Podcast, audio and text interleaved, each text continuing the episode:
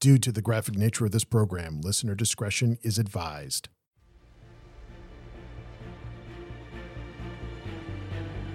To the west of the great continent of Kern lies the island provinces of Perth, home to brave seafarers, exotic pleasures, storms of swirling magical energy, and cults dedicated to the old gods.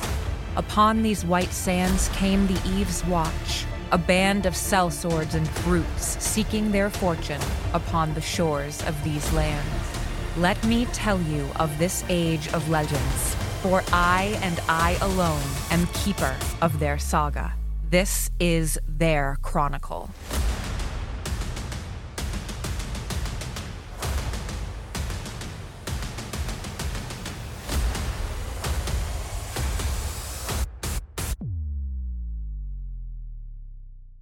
Shynn is you're clinging to the wall and looking at that space that the woman in the red dress was occupying. She's now gone. You have memories of her. You remember her. She was a border woman that you encountered while you were out on one of your strolls. It was actually one of the first ones you encountered. And periodically, she'll pop up every now and again. She's probably the one that shows up more frequently than the others. It was probably the more traumatizing incident since she was the very first. And there's a great deal of remorse and and regret that usually follows an encounter with her more so than the, the other red garbed individuals that you will see that most often they appear at night but sometimes they appear during the day. As your gaze is fixated on that spot you shake your head realizing that the sun has come up. It's a new day in Majapur, and you can hear people stirring inside the princess's chambers. What are you going to do? I am going to go to the exact spot where the woman in red, who resembles my first kill, existed and start examining the ground, looking for any sign, anything I can find. There's no indication that an actual person was there. None at all. And that's usually the case when you have these encounters, these hauntings, if you will. You get some curious looks from the guards as they walk by. They'll nod and greet you with, with a good morning, and they'll continue on their way. There's a great deal of activity starting around the palace grounds. People going off to work, going to the kitchens, coming from the kitchens, the occasional stable boy, and any number of assorted Perthan nobles coming and going from the palace. The workday for the royal family seems to start very. I will uh, suddenly remember that I have a duty and run back to the building and climb up to the balcony.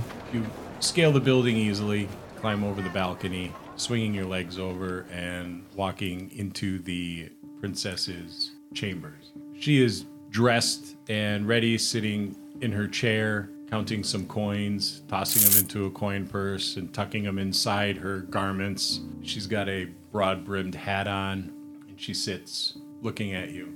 Princess, are you ready to go? Should I call the guards? I'm ready, of course. Yes. Oh, let's okay. go. There's a Then I will walk to the door, open it up, and look out. She's ready. Okay. Princess, Mr. Varskelis. we await your pleasure. She walks out into the hallway. Lovak's at one side of the door. Gio's coming out of the, the library room, changed, gets in onto the left side. Ku will come out. Malay and Ku will take point. Tuko approaches Shynn and says, Cloak, please. Thank you very Thank you. She walks down the hallway, chatting the whole way. This is wonderful. I would prefer if maybe we could tarry a bit, maybe so I can arrive late for my lessons. Your role isn't to ensure that I attend my lessons in a timely fashion, is it? What is your schedule? I have my afternoon lessons, of course. Boring. And then I have to attend some meetings with some nobles in the afternoon. More suitors coming to tell me how wonderful they are, and how they deserve my hand in marriage. What order are the, the lessons? Like, what's first, what's second, what's third? Oh, I'm not telling. Oh. It's a secret, Mr. Ku. Secret. Well, I want to take my time shopping. We don't oh, oh shopping, yes, of Yes. course. That's the priority for today. Princess, Yes. Your mother did not hire us to enforce your schedule. Good. Now that that's Just to guard established, you. let's go to the bazaar. She jingles the coin pouch and starts walking down the hallway. Boulay and I lead. You exit the palace grounds and walk out into the city, and it's uh, already sweltering hot, but there's a nice breeze. So that makes it almost like being in a convection oven. It is only slightly cooler, but still unpleasantly hot. The sounds of the jungle can be heard. Soon they're drowned out by the sounds of city life. People going about their business, shopping, talking. The princess will greet people along the way, wave, smile, say hello. Ku, it seems somewhat awkward to you. There's not an ease in her way, in her manner. She's saying hello and greeting people. She doesn't have that same level of charisma and bearing that her mother does, nor would you really expect it from someone so young. But they smile and wave and greet her. Good morning, my princess. As she passes by the wealthier areas of town, soon exiting and going into a part of town that is frequented more by the common folk of Perth. Soon you find yourself in the bazaar, that area with all the brightly colored tents and kiosks, all manner of merchants, uh, smiths, and there's a few small rickety shacks with brightly colored roofs that are tended to by goblin merchants. They're smiling big, sharp toothed grins, calling people over and telling them all the wonders of the wares their, their snake oils, their finery from across all of Hymerin. It it becomes evident that she is on her way towards the, the livestock pens. She's searching for that exotic cat she wants. The moment we hit the less than desirable area, Lovak's going to put his hand on his sword and it's going to stay there. When we get to the bazaar, Tuco is looking around for high ground. Is there a statue, a higher standing pedestal, anything that would allow a survey of the entire area? There are some taller buildings that you could get a fairly good vantage point of the bazaar from the top of. Ku will scan the crowd in the attention deficit disorder way of the Kopi of constantly short attention span, like checking everyone, everything. Roll an investigation check. I assume that's what you're you're doing, right? 11. 11. Everything looks fine to you. Yep. There's a lot of people, a lot of fascinating people here at the bazaar. It's kind of a melting pot of the different people of Hymerin. You're seeing trolls and Valrakians, Bayarakians, the Karavarans, several elves amongst the Perthan people going about their business. Do the Balrakians and Valrakians look as miserable as Jeel? Yes, particularly the Valrakians, who are used to living on a massive ice floe. This is quite a departure from what their norm is. This is probably the only time you haven't seen one clothed head to toe in furs and heavy armor. They're now wearing much more weather appropriate clothing, and they almost look less menacing without all of that. So, weather appropriate, we talking like Speedos? Many are shirtless and, and wearing just pants and tall boots, but not a fur can be seen on them. Thank God. If there was a Speedo to be seen, I'd have to take my eyes out. Tuco will tap Shynn on the shoulder and say, I'm going to find an overwatch. I'll give a signal if I see danger. Go. And I travel towards one of the taller buildings, preferably the one closest to the animal pens, because I know that's the princess's destination, and attempt entry. Are you going to enter the building? I intend to open the front door. The front door opens easily for you, and you walk in. It looks like a dwelling. There's cooking area off to your right. You can see someone inside the cooking area. It looks like they're preparing a meal. Can I see the stairs? Yes, there's a set of stairs that leads up. In my stealthiest fashion, I attempt to sneak up the stairs. Roll your stealth. 20, no, 8 plus 7. 15. 15? Math teacher? Yeah. 15 is the number I rolled. You climb up the stairs easily. There's several rooms on that second floor with another set of stairs that lead up. You can hear what sounds like people moving about those rooms. I attempt to continue to stealthily move up to the next floor. Make another stealth check. 17. You make your way easily up to the very top, and there's another set of stairs that leads up another flight. There's a you can see sunlight coming from the top of the stairs. Continue to climb.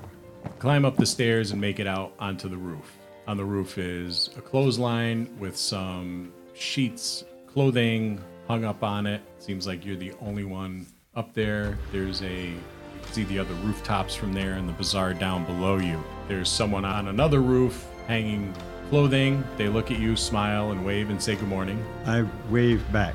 I unshoulder my bow, prepare an arrow, and after I have my bow and arrow on the ground, I tie a length of rope to the, the most secure footing I can find here on the roof Probably the clothesline.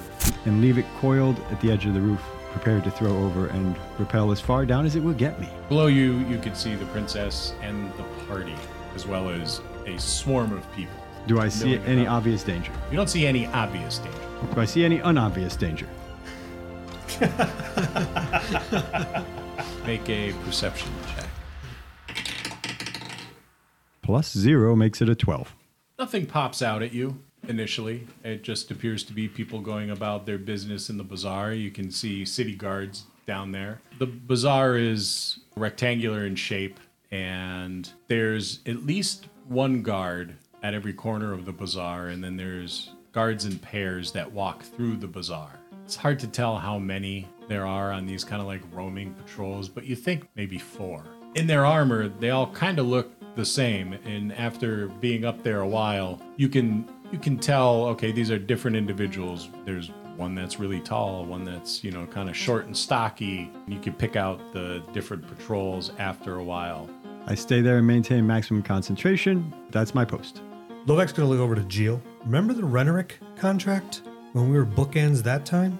I feel this is the same way. Nothing within five feet of our target. I remember it well, and I think that's a If plan she to go. approaches, that's fine, but if anyone approaches her, no one gets within arm's reach. And almost immediately after you say that, a short, stubby gentleman, maybe a Prenagine, approaches with a basket of dried meats.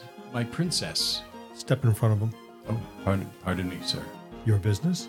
I was hoping the princess would grace my wares by sampling some of my dried meats. No, she's not interested in sampling any of your dried meats. Thank you, sir. He looks at the hand on your sword hilt nervously, and then looks over at the hulking figure of Geo, walks away from you backwards, bumping into a few people as he does so. Stare at him until I can no longer see him mingled into the crowd.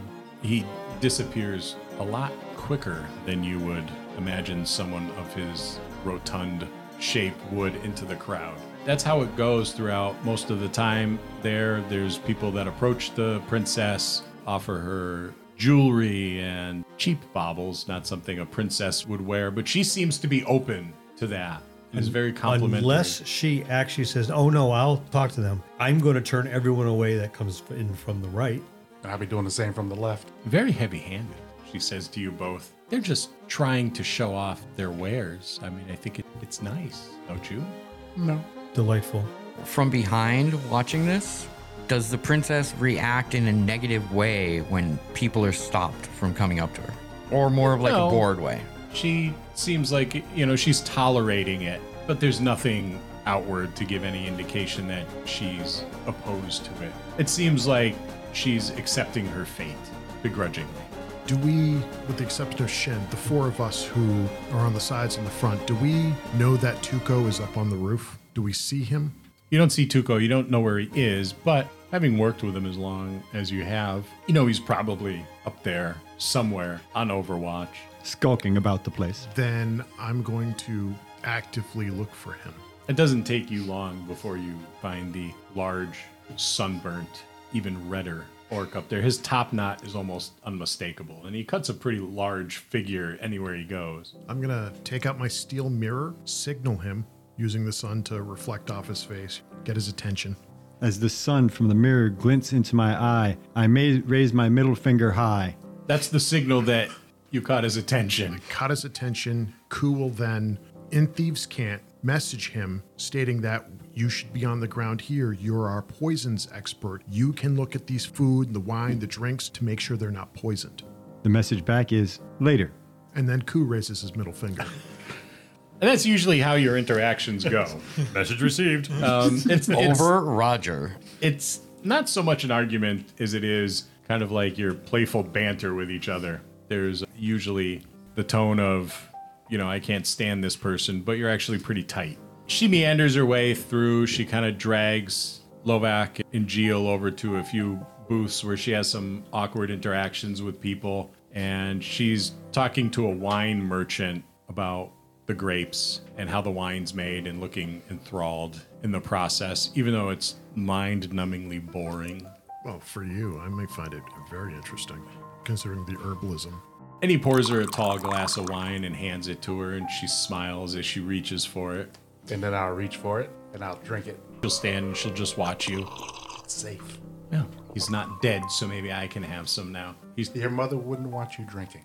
grabs the wine and makes eye contact with you as she reaches, brings it to her lips. Try to get my hand on the cup. I am the princess of Mashapur, Mr. Jeel. She says this as she's looking up at you defiantly. I would like a drink, if you please. Fine. When you fall ill, it's not my fault. She drains the glass, smiles, and thanks the guy, and looks at Jeel and says, I can't believe you actually let me drink this. How do we know it wasn't poison? And she jabs you in the belly with her elbow and laughs as she goes walking off into the crowd. Lovak will lean over. Next time, just drink half of it and give it back to her. That way she knows it's safe and she can drink. I didn't think of that. I know. Protocol, gentlemen. You should grab another glass and pour half of it into that glass, then drink it, not sully her glass with your lips. That sounds overly complicated. She's not my princess. Nor mine. She chose you as guards. You Gotta do it right. I know you guys aren't a stickler for this, but I know court. Tuco, from your vantage point, you see that the bazaar is beginning to fill up. Wagons bringing supplies in, more people coming. There's the guards that you've grown used to seeing. There's a few monkly types in red robes. They have cloaks and brooches. There's a few sailors from other lands, a couple gnomes selling trinkets that whir and buzz and do all sorts of things. There's toys and all manner of interesting things in, in the bazaar that are starting to pour in. Seems like there's some late comers to the bazaar. After a while, the those roving patrols stop and the bazaar fills up even more. I've been ranging not super far, but a little further out from the central core. I'm going to tighten my circle just a little bit, come in close. I know we've kind of been leading, but we don't really know where we're going. We need to keep an eye on the princess. So I've kind of been allowing her to lead from the middle. We get back a little closer to her now with this extra press of people. When the roving patrols stop, Tuco shoulders his bow, sheaths the arrow, drops the rope over, down the rope. Will a 50 foot rope make the ground? Yes. He's on the ground, he's moving at full speed, not jostling, but actively pushing people to the ground away from him to get to the party, yelling, We're leaving! Get out now! Get out now! We roll if we see if we hear that, or are you gonna wait till you get to the group to say that? Oh no, he's moving and yelling the whole time. He does not stop yelling. So with the passive perception, The first one Ku. here will be cool. Well, I would disagree with that. Like, I have the highest passive perception in the group. The reason I would disagree with that, I'm also the shortest. Yes, that's true. Everybody is mm-hmm. way taller than me. I'm probably not going to hear him. that is true. Good point. There is I am making quite a ruckus, so a tall person might be able to notice me very easily. that is also true. Jeel, Yes. you can't help but notice as you're scanning the crowd, the large frame of Tuco maneuvering through the crowd, shoving people aside, like shoving people, not not kind of shouldering his way through the crowd, but pitching people aside, people with baskets falling to the ground of the bazaar. And after a while, the populace of the bazaar kind of parts to let him pass after a few bodies hit the ground. He's yelling something. You're not certain what it is he's yelling, but there is a sense of urgency about him. As you are watching him, there is an arrow that whizzes by By whom? by Hume.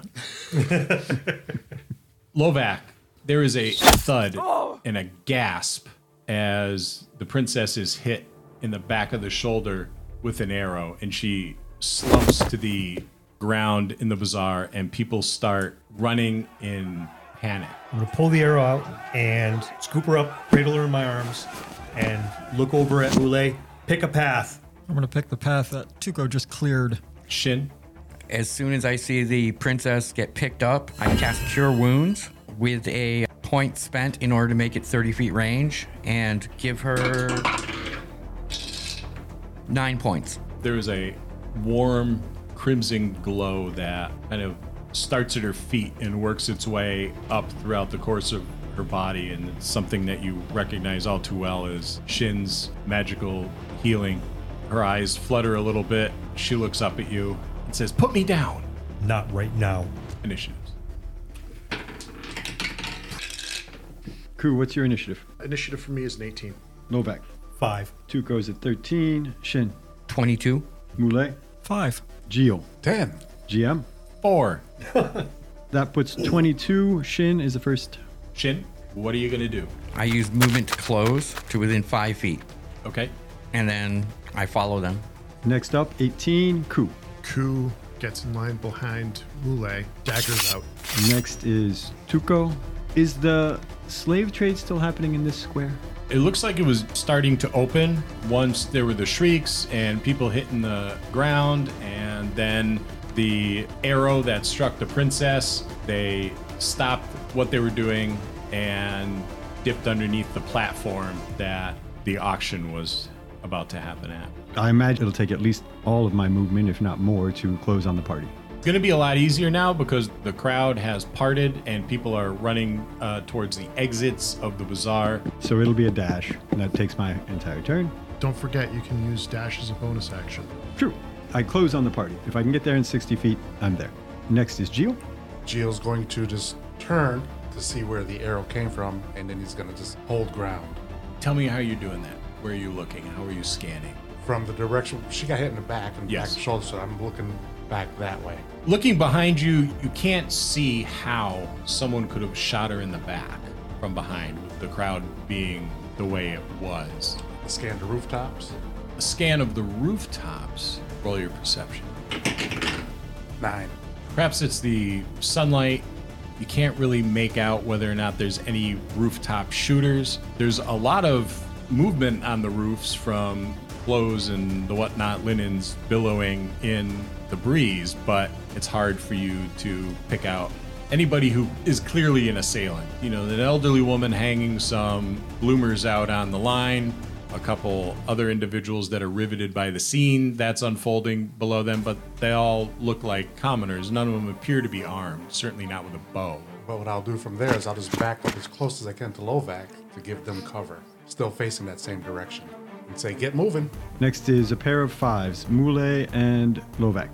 Well, I can't move any faster than Moulet, so I'll go first. I'll look down. To she, is she still grimacing in pain, or she just looks pissed off because I'm carrying her? She looks really put out that she's being carried like a sack of flour, but she doesn't look like she's in pain. You can attribute that easily to the healing magic mm-hmm. of, of Shynn's.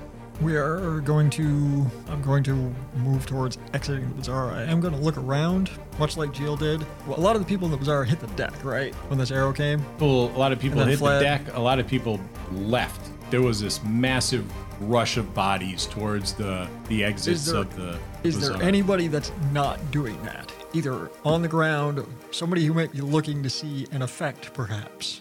There's very clearly a trio of Perthans. They look like they're soldiers, but they don't look like manchaporian soldiers. They're tall, slender. They're dressed in the vibrant colors, you know, you've grown accustomed to, carrying broad-tipped spears, and they seem to be on a trot towards the party. There's also a trio of large, large, large Perthan men that are moving slowly towards your group. And then there's these men in red robes, the cloaks and the brooches. All three of those groups are approaching us. Everybody but the ones in the red robes. They're just watching. They're spectators. Which of them are in the direction the arrow came from? Any of them? Neither of the the ones in the red robes maybe could be, but there's no visible signs of any weapons on their persons. I'm going to. So I'm going to say that's my action to kind of take that in. I'm going to spend my move moving back along the path that Tuco made, since it's clear, kind of gesturing for the rest of the party to follow. We can get into some sort of cover under an eave, in a doorway, something, in a tent, someplace There's- where we can get Yeah, you know, wagons. Anything, right? Something where we can regroup, take cover. Kiosks. assess. Yes. So that's what I'm moving towards, the nearest one. There's a large, brightly colored goblin wagon um, with a large snail, like large horse-sized snail, just sitting by it. There is a short, stout goblin running about frantically, trying to attach all the trappings of what a horse normally would have to the snail while scanning rooftops and crowds. The snail. Is it a racing snail? It is a racing snail, you can tell because it's got flames along the shell. I think, uh, yeah, I'm going to aim for the wagon to take cover behind it. And gesture for the rest of the party to do the same. Moulet very clearly makes a beeline for the Just follow him. for the wagon. As you're running towards the wagon, a series of arrows fly through the air from behind you, from ahead of you, and from either side of you. And it's clear now that they are from the rooftops. The arrows take out a few of the members of the people in the crowd that are still there, making a beeline for the exits of the bazaar. They hit various merchants' kiosks and wagons, uh, the occasional merchant who's closing up their shop, but none of them hit you. The large Perthan men, big, muscular men, begin to trot towards your location, as do those three slender ones with the broad tipped spears. And the red robed individuals remain motionless.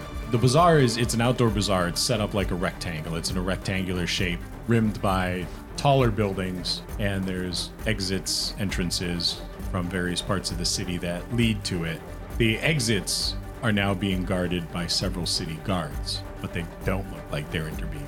GM, it's your turn in the initiative. I went. Okay. Back to the top. 22. Shynn. How far away from the nearest exit is this wagon?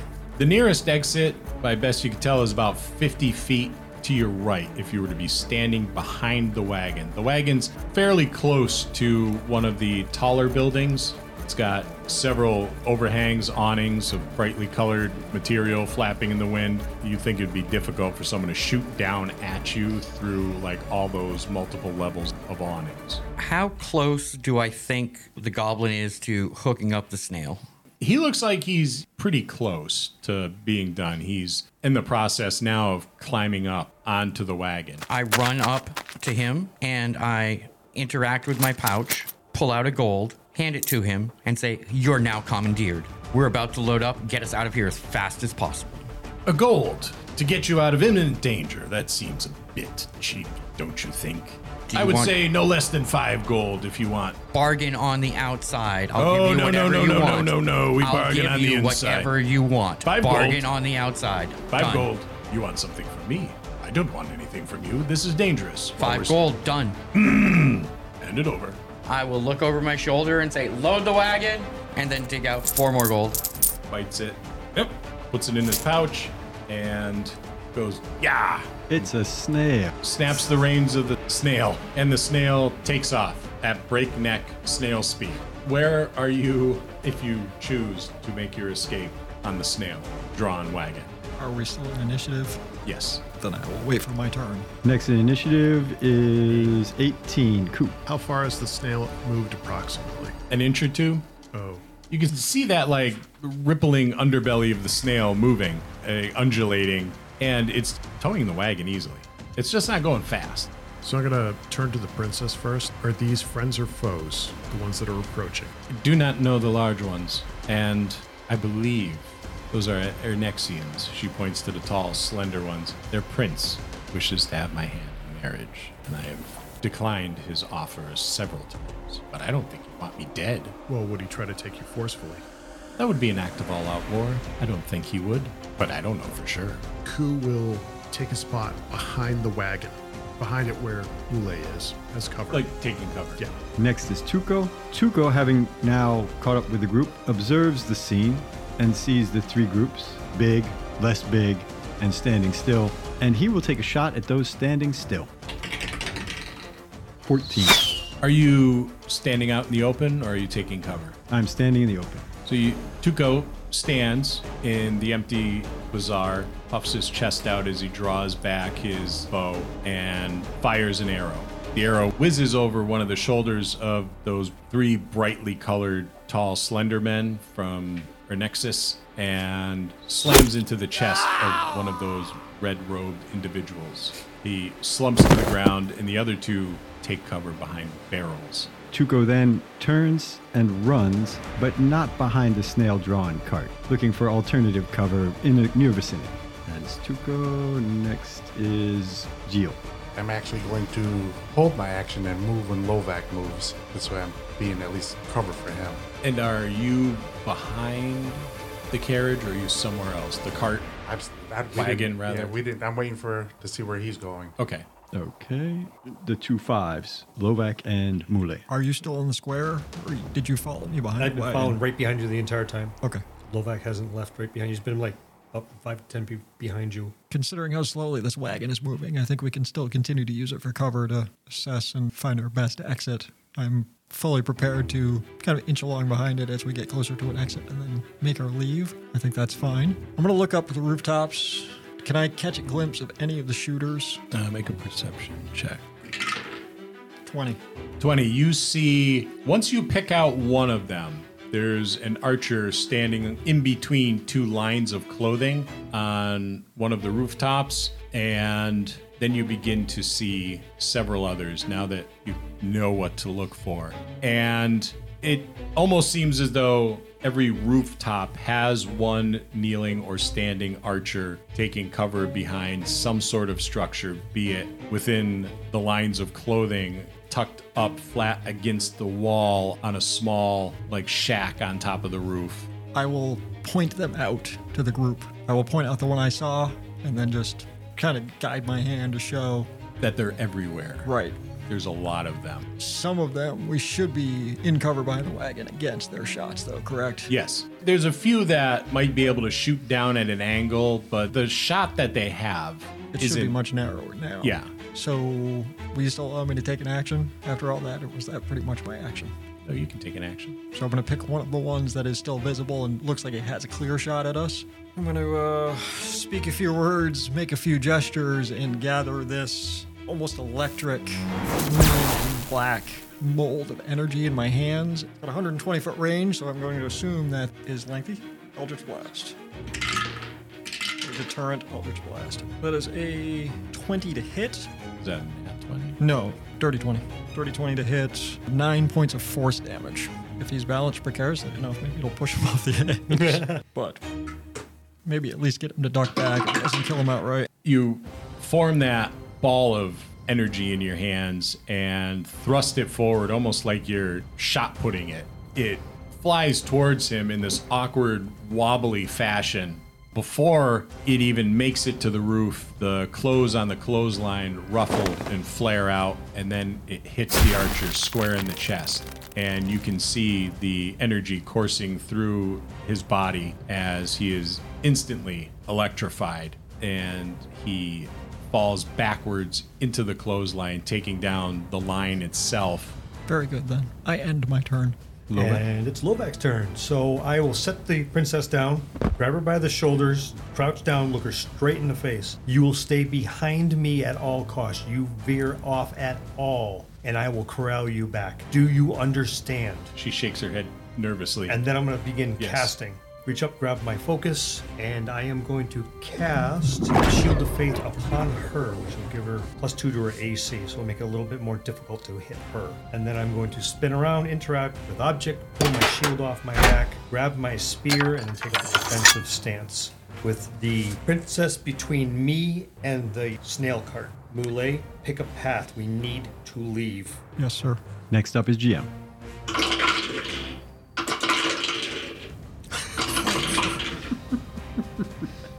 Was that evil leer towards me well about it? so it begins. Lovak, an arrow finds its mark. You're still at AC 18, is that correct? That uh, no, I'm actually at defensive stance, right? Disadvantage. Or is that is disadvantage or is it plus? Well, shield, yes, but I'm also taking defensive. Partial stance. cover. Shield Partial cover. cover. Cover too. Partial cover. Partial cover, shield of bonus disadvantage, so- action, so you'd have the action. Yep. Yeah, it's, you take dodge, it's disadvantage against you. So who's behind the cart? Show of hands.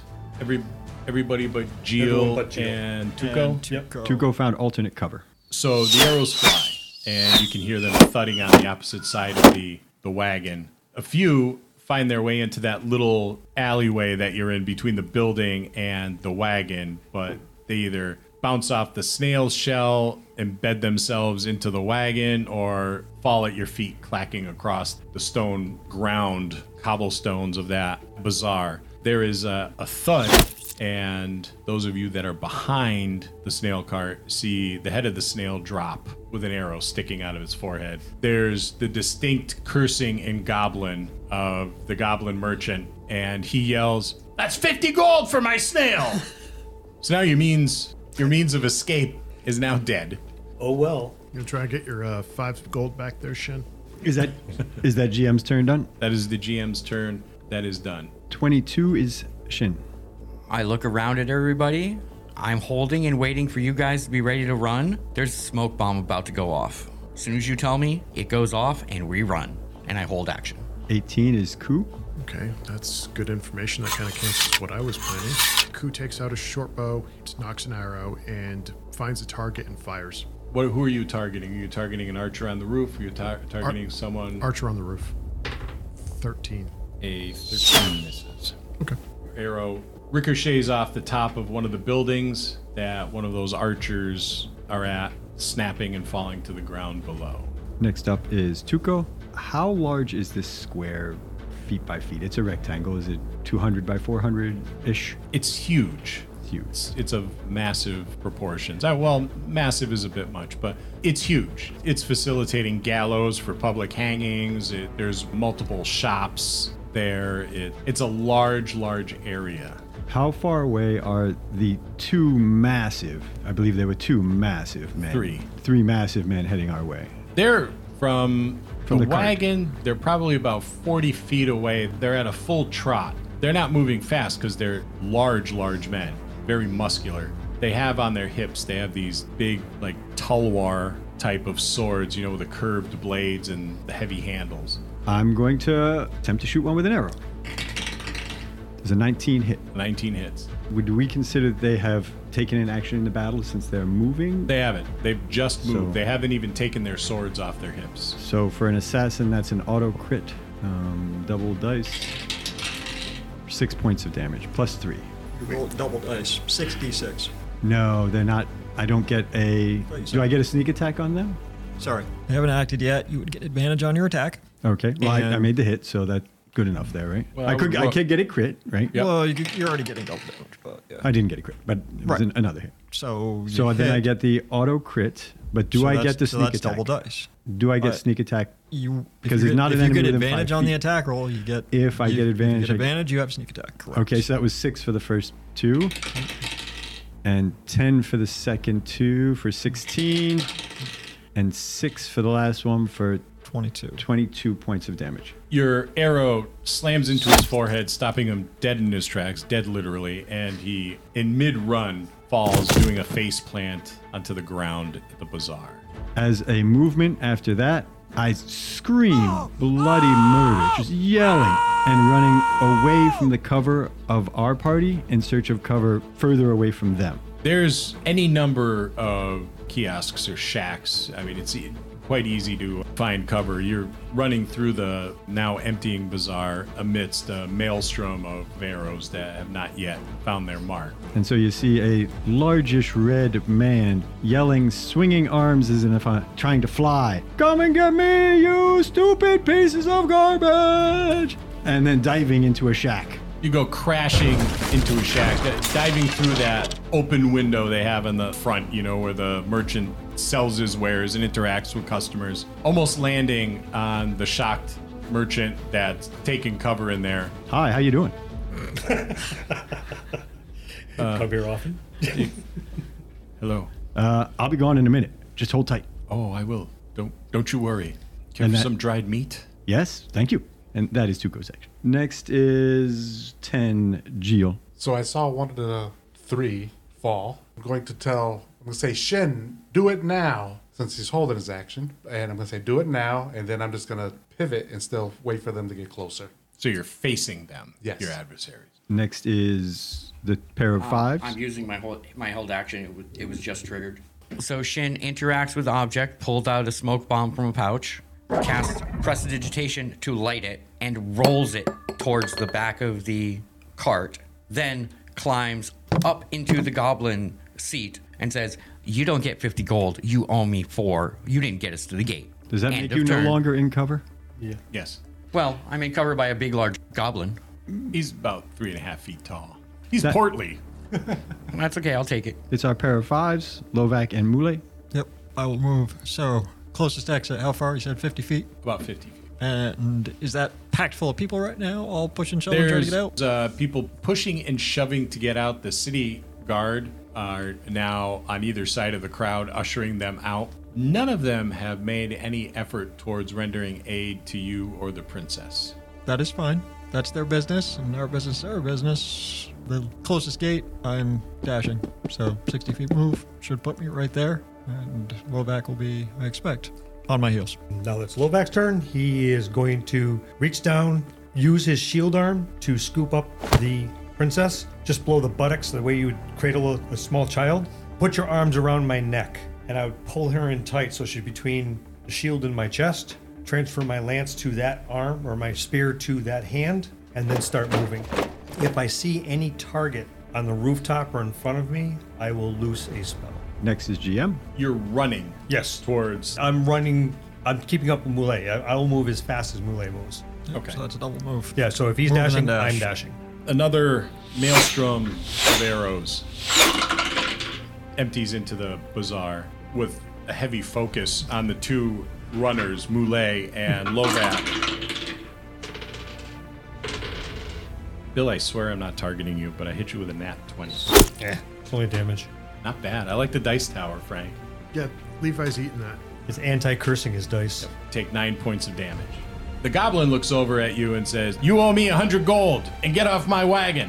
You're not getting your five gold pieces back. Because of you, you broke a perfectly good snail. A perfectly good snail. Do you know how much money I pay for that snail? Two silver. An arrow mid tirade protrudes from his neck. He gags. There's a gout of blood that spills out of his mouth, and he falls off to the side of the wagon. And Shynn, you are hit with an arrow. 12, still good. You don't have anything else.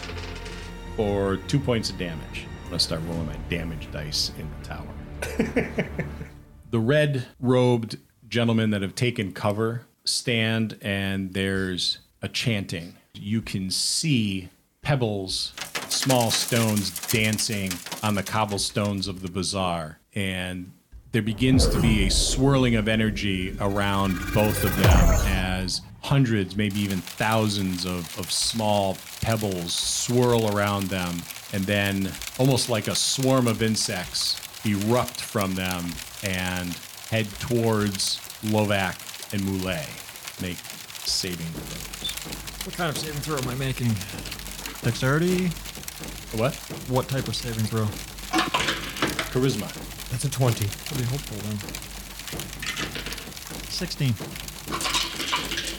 Moulet, you take nine points of damage as you're peppered with this meteor storm of pebbles and stones. Lovak, take eight points of damage as these, and you can hear them tinking off the armor of, of Lovak.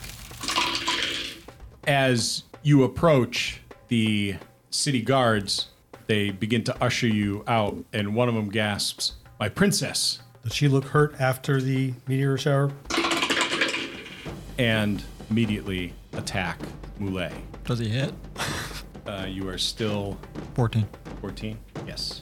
One of them moves in, thrusts at you with a spear, catching you just under the armpit for eight points of damage. The princess is now limp in Lovak's arms. The other guardsman attacks and misses Lovak. After GM, top of the order, for Shynn. When I handed him five gold, did I notice what he did with it? What? He put it in his coin purse. Which is on him, which is on the ground. Okay. Yes. So I will use movement to make it to the gate, at which point I'm watching both of my guys get attacked by city guards. Yes. The princess is just standing there watching it happen. You can't see the princess. She's in my arms. Uh, you put her down? No. No, I've, picked her I've back since up picked her ran. back up. Oh, okay. I missed that one. Left, right, left, right. it would 50, take your 50. it would take your action to get there since you had to dash. Correct. Unless, far is it? It's also around 50, behind us. 50 Well, feet. they made it in a round. I have a 35 movement. They have 30s, so I should be able to make it there too. I moved at 60. But dashed, you cannot They then dashed. cast. Move They, twice. they double moved, but didn't take any other actions. Oh, Yes. okay. Correct. Are you? No, it, it's Yes. Well, do you have a bonus Shynn, action you- cast? I have lots of other things, but um, I didn't say I was dashing. I said I was using my movement. So if I only make 35, I make 35. Okay. But then you have you have an action, right? You haven't Yes, used now I an have action. an action, which is going What's to be action? casting, and there's going to be a firebolt going to the left side guard. You did roll out a smoke. Yes, Grenade. last round, which should go off. I have no idea. We didn't determine that. Go ahead and make your cast. That's a 15. 15 will hit. That's four points of damage. Okay. The guard that was attacking you, Lovak, the one that you were fending off, as effectively as you could, you know, kicking him back with, you know, one of your feet, throwing a shoulder into him. He is struck in the shoulder with a bolt of crimson energy that slams him into the wall. And then there's this spitting of smoke. At first, it's a, little stream, you know, almost like a campfire is going out. And then there's a, a poof the bazaar begins to be covered with this noxious white smoke billowing out of this tiny glass vessel. And then there's a crackling and a pop. The gentle breeze of that morning starts to spread the smoke throughout this wide area of the bazaar that you are occupying. As you're casting the spell, are you standing? Are you still sitting on the the carriage? He had already moved 35. Oh yeah, that's oh, right. You did. You move while you're casting the spell. There's arrows clanking across the cobblestones at you from the archers that are still up on the roof. Just as you finish your spell, you're shrouded in smoke as it gradually moves across the area that you're in, obscuring their vision. Next is Ku. So now, where they are, it's smoke. Where Shynn is, it's smoke. It's dense smoke. Where Lovak and Moulet are, it's smoky. The breeze is beginning to bring that thick smoke from the smoke bomb Shynn made to their area, but it hasn't fully obscured them. So Ku would see the guards attack Mule and Tuvok. Yes. Okay, so Ku is going to spend a ki point to use Step of the Wind to take a dash action as a bonus action, and he is going to bolt for where Tuvok and Mule are. Do you mean Lovak? Lovak. Tuvok was the security officer on Voyager, but one of my favorite characters. Wrong game. Yep. so so he's gonna bolt towards them and so step of the wind is a dash action as a bonus action it also doubles the jump distance once he's about to get there he's going to jump up in the air kind of do a flip and like a heel kick at the top of one of the heads of the guards Which one? Ku would know that Lovak has the princess so the one on him I believe the one on him is slumped against the wall after being hit with a Yep. Firebolt. Yes. Not dead, though. okay oh something against well it doesn't matter I rolled a nine so There's He's prone. um. That's advantage. He's prone. Yeah. yeah Yeah. okay thank you Marcus fuck you dude fuck you And that was a four. That was a seven. Ah. There is this feeling in the pit of your belly, you know, when you summon up your inner energy. Cult- various cultures call it different things, but you know it is ki. It begins as a warm feeling just below your belly button and builds to almost like a furnace before you activate your ki power. And when you do, there is, it's almost as if you're running on nothing. Your strides are longer, your speed is almost inhuman. And soon you make it to Lovak's side, execute your kick. Timing was off, so you miss. Your foot slams into the wall next to the man, but does not find the guardsman. He is still slumped against the wall. However, the wall has an indentation with powdery stone starting to trickle from the gap in the crack that you created in the wall. And now, Ku, is alongside of you, Lovak. Next is Tuco. Tuco, from his sprinter's pose that he has been crouched in, a- awaiting just this opportunity, is starting to salivate. He is feeling incredibly aggressive about how this fight is not working well for him. Out the side door of this little shack he goes at a full sprint, a double move, because he's incredibly aggressive as an orc, and he's headed not towards any of the other fighters, but towards the casters. I don't know if 60 feet will get him there. It won't, but you're well on your way. He's and he's dodging and bobbing just in case he runs into the, anybody else in the smoke because I don't know how how thick the smoke is in the region I'm moving through. And that is oh, but it will get me part of the way there. So I unleash another arrow at the casters. If they are uh, their state of cover is unknown. Is it known to me? They're still behind the barrels, so uh, So they came out and cast and then they're again. they're standing behind the barrels. Standing partial cover. Yeah. Disadvantage. Yes. I'll take that. If I can find another d20. I'm not that smart. There we go. They both missed. Uh, Well, let's see. Does uh, 10 hit? A 10 does not. Tuco breaks off and races towards the gentleman in the red robes.